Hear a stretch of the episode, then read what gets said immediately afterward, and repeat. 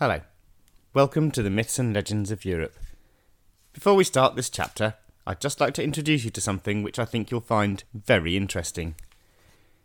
If you're interested in developing a habit of reading classic books by authors like Homer, Nietzsche, Cicero, Spinoza, and many more, go to my website www.mythandhistory.co.uk and click on the Intellectual Linear Progression banner.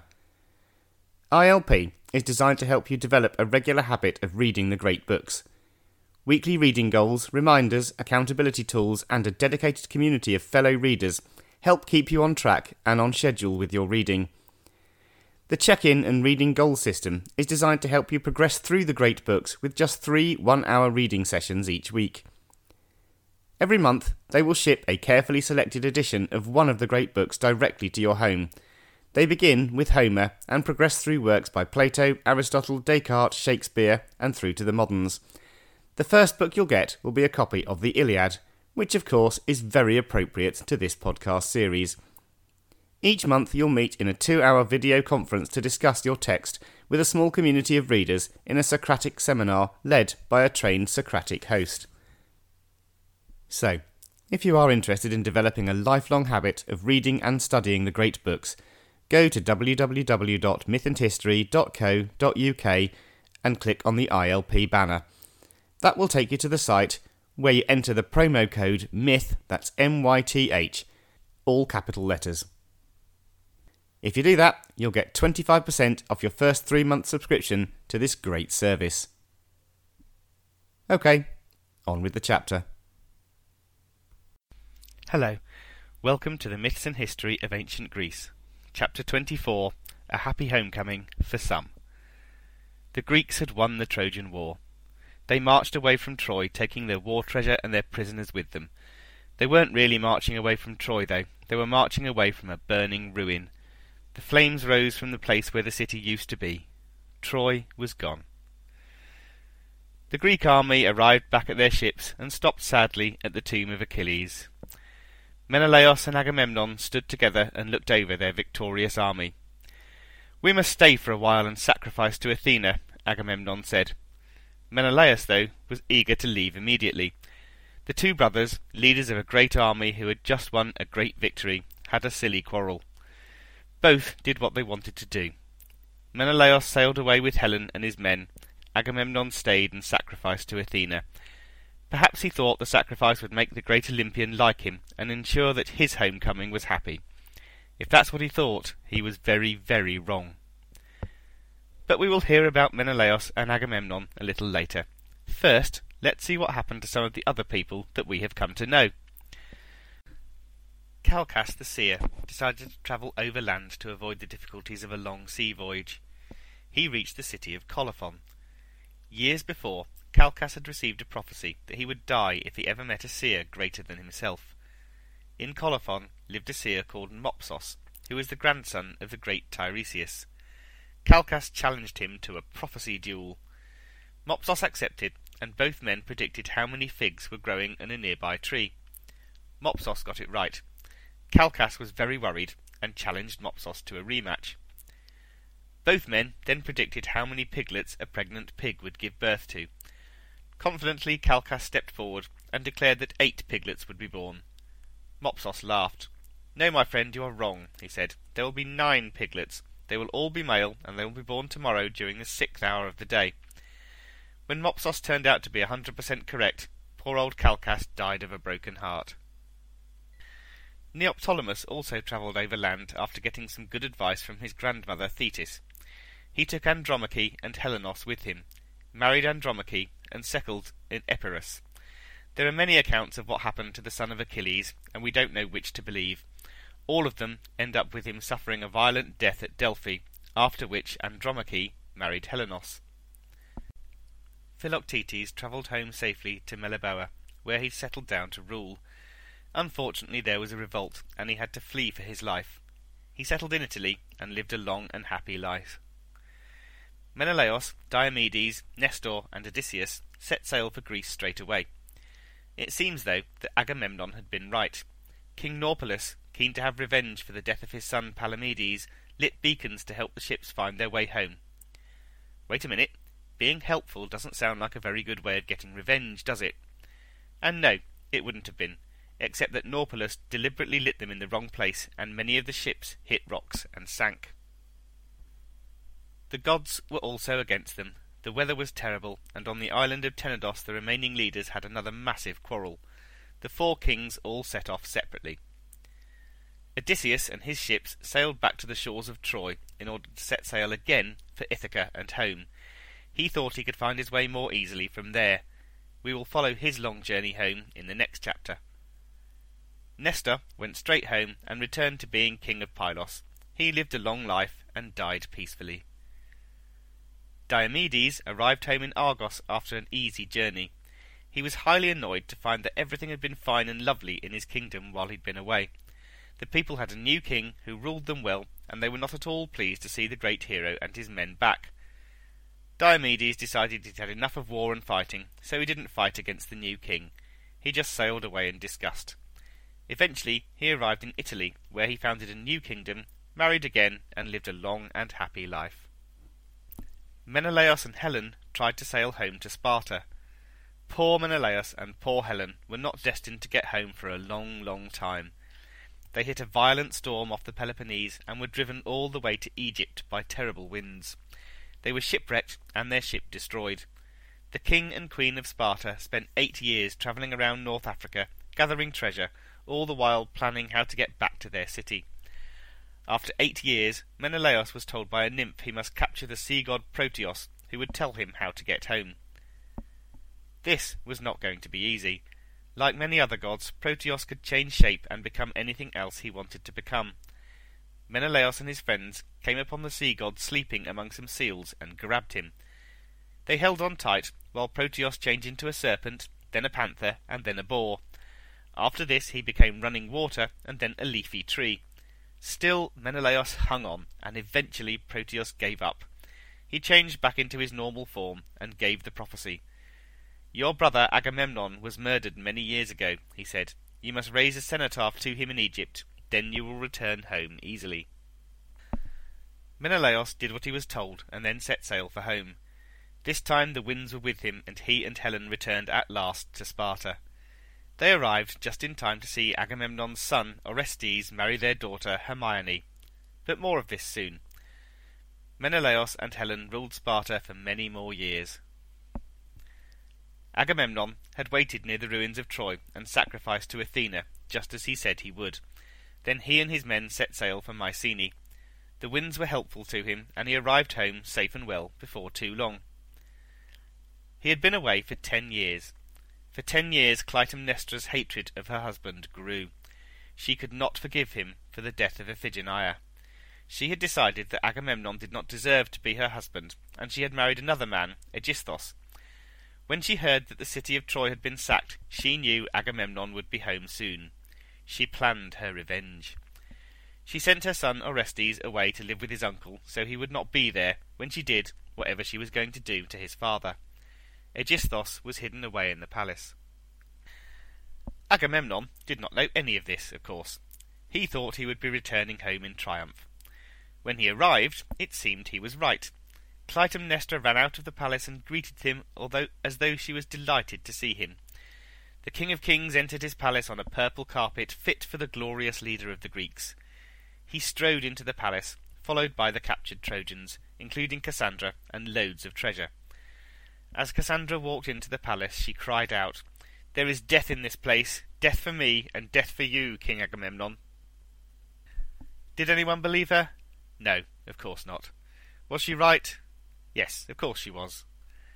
Agamemnon took no notice at all. He stepped into the great hall of his palace, decorated beautifully for his return.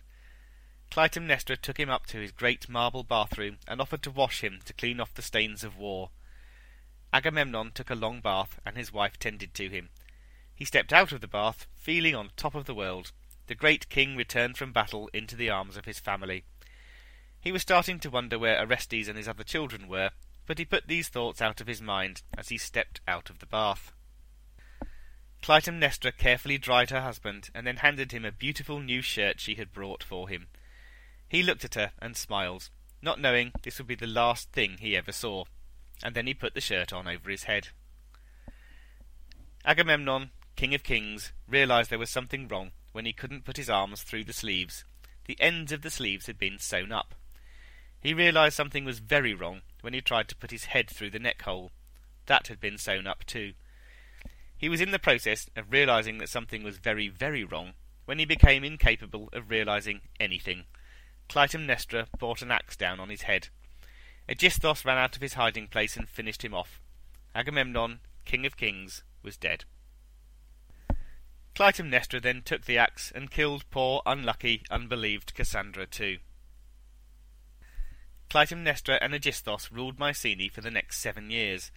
Orestes remained in hiding. Aegisthus had wanted to have him killed too, but Clytemnestra was his mother, and she refused. Aegisthus was always worried that Orestes might return, and he treated Agamemnon's other children badly too. Eventually, Orestes' sister, Electra, persuaded him the time was right to overthrow Aegisthus. Orestes visited Delphi to ask whether he should kill his mother, as she had killed his father. Apollo, speaking through the oracle, commanded him to do the deed. Orestes killed Aegisthus, and the people of Mycenae rejoiced. When he killed Clytemnestra, though, the people weren't so happy. Orestes was judged by the Olympians for his crime. Six voted that he be killed, and six voted he should live and be king of Mycenae. As usual, Athena had the casting vote. She voted that he should live. Orestes returned to Mycenae and became its ruler. He married Hermione, daughter of Menelaus and Helen. The son of Agamemnon became the king of his kingdom. When, many years later, Menelaus died, Orestes and Hermione became king and queen of Sparta too. They ruled well and lived for a long time. So, now we know what happened to those who fought at Troy. Most of them are dead, a few have survived. There are only two whose fates we do not yet know, one Greek and one Trojan. We left Odysseus floating around somewhere in the Aegean trying to get home. We saw Aeneas escape from Troy and begin a long journey to find a new home. In the last two and a half chapters, we will find out what happened to them. The story of the journey home of Odysseus is the last tale of Greek myth. The story of the flight of Aeneas is not a Greek myth, but a Roman one. We will tell his tale anyway, as it is a fitting end to the stories of the Trojans. The original book about the flight of Aeneas, called the Aeneid, was written in Rome, and in it the gods have their Roman names. We will continue to use the Greek names, or it's going to get very confusing. So, we will leave the story of Odysseus until the next, next chapter. Let's find out what happened to Aeneas. The last surviving Trojan noble escaped from Troy with his family, carrying his father, and he ran to Mount Ida. There he gathered up a small band of followers, and they constructed a fleet of ships. After a few weeks, they set sail in search of a new home. It wasn't long before they landed in Thrace. Aeneas went ashore and decided this looked like a great place for a new city. Unfortunately, the gods didn't agree. A warning came up from the ground that they should leave this cruel land for ever. Aeneas did as he was told. The next place they arrived was the island of Delos. Aeneas went ashore and decided this looked like a great place for a new city. Unfortunately, the oracle told them otherwise. Seek out your ancient mother, it said, for there the house of Aeneas will rule over the whole world. The Trojan survivors sailed off towards Crete, as this was where Aeneas's recent ancestors had come from. Aeneas went ashore and decided this looked like a great place for a new city. This time they even started building. Unfortunately, a plague hit the Trojans and they began to die. Aeneas had a dream where he was told that he had misunderstood the oracle. He had to found a city in the place where an ancient ancestor had come from. He was told he must sail to Italy. They set sail again, and soon landed in the Strophades Islands. Here they were attacked by the Harpies. Aeneas went ashore and decided this was definitely not a great place for a new city. He and his men fought the Harpies off. They flew away, all except a harpy called Celaeno. She flew down and hissed at Aeneas, You will only found a city after you have suffered so badly from hunger you eat your own table. She laughed a screeching laugh and flew away. They set sail yet again. Soon they arrived in Epirus, where Helenos and Andromache were king and queen. They had built a new city and were trying to rule wisely. Andromache, though, still yearned for her lost home and missed her Hector and little son Astyanax every day. They made Aeneas and his men welcome and Helenos made yet another prophecy.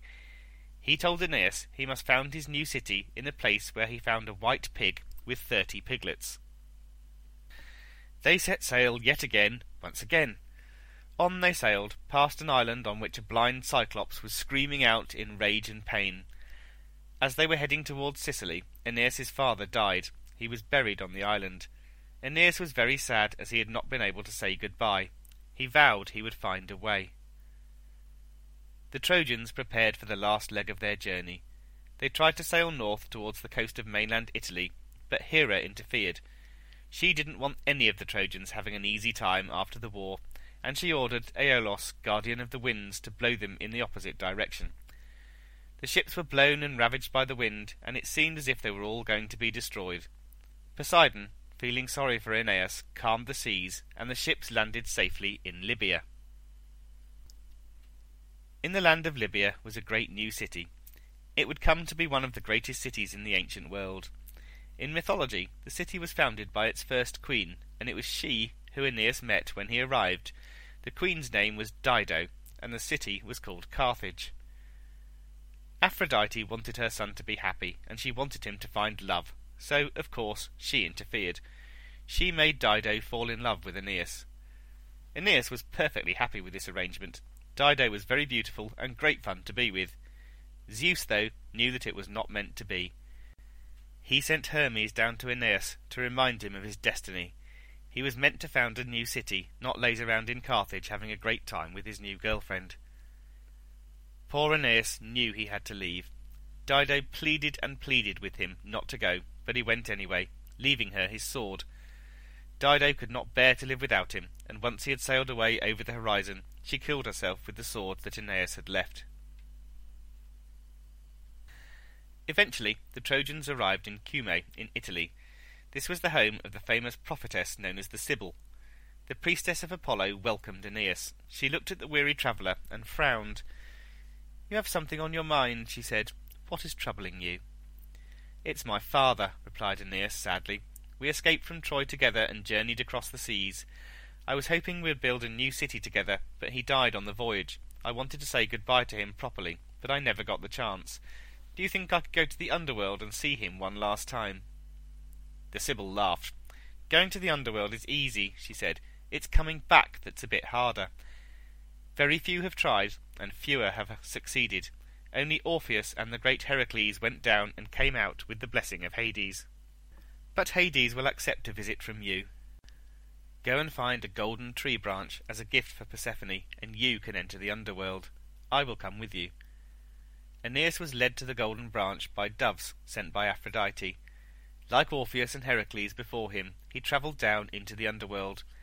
He and the Sibyl crossed the Styx, and she threw a drugged cake to Cerberus. He ate it and promptly fell asleep. In the underworld, Aeneas met many shades. He tried to apologize to Dido, but she turned away and refused to talk to him. He met Deiphobos, who told him how he had been killed and chopped up by Menelaus. Eventually, in the Elysian fields, he saw his father. Three times Aeneas tried to give his father a hug, but a shade is a shade, and there was nothing to grab hold of. Aeneas's father told him that the future would bring great things for his new city. Aeneas said goodbye to his father, just as he had wanted to, and returned to the surface. The Trojans arrived on the shores of a place called Latium. Aeneas went ashore and decided this looked like a great place for a new city. And this time it was. But the poor Trojans had nearly run out of food. They ate everything they had left off white, thin platters that looked like tabletops. They were so hungry they ate the wheat platters too. Aeneas realized this was what the harpy had meant. They were eating their own tables. This really was the place for the city. They began to build. Unfortunately, there were already people living in Latium. They were known as the Latins. Their king, Latinus, was happy to welcome the newcomers. The king offered his daughter, Lavinia, in marriage to Aeneas, as a prophecy had said that she should marry someone from outside Latium. Hera, though, still hated the Trojans and sent the Furies to trigger a war between them and the Latins. The Latins were led by Turnus, Lavinia's old boyfriend. Aeneas was horrified when he saw the forces massed against him. He went to sleep very troubled. In the morning, though, he woke up to a wondrous sight. There, down by the river, was a white pig. with the pig were thirty piglets. There could be no mistake. This was the place for his city. There was no chance of him building a city yet, though. There was a terrible war with the Latins, which only ended when Aeneas killed Turnus. In the end, the last Trojan survivor never got the chance to finish building his city. That will be left to his son. We will leave the last bit of Aeneas' story until the end of our chapters about the Greek myths. Next time, we will tell the tale of Odysseus' ten year journey home to Ithaca. Until then, have a great week, and I'll speak to you next time.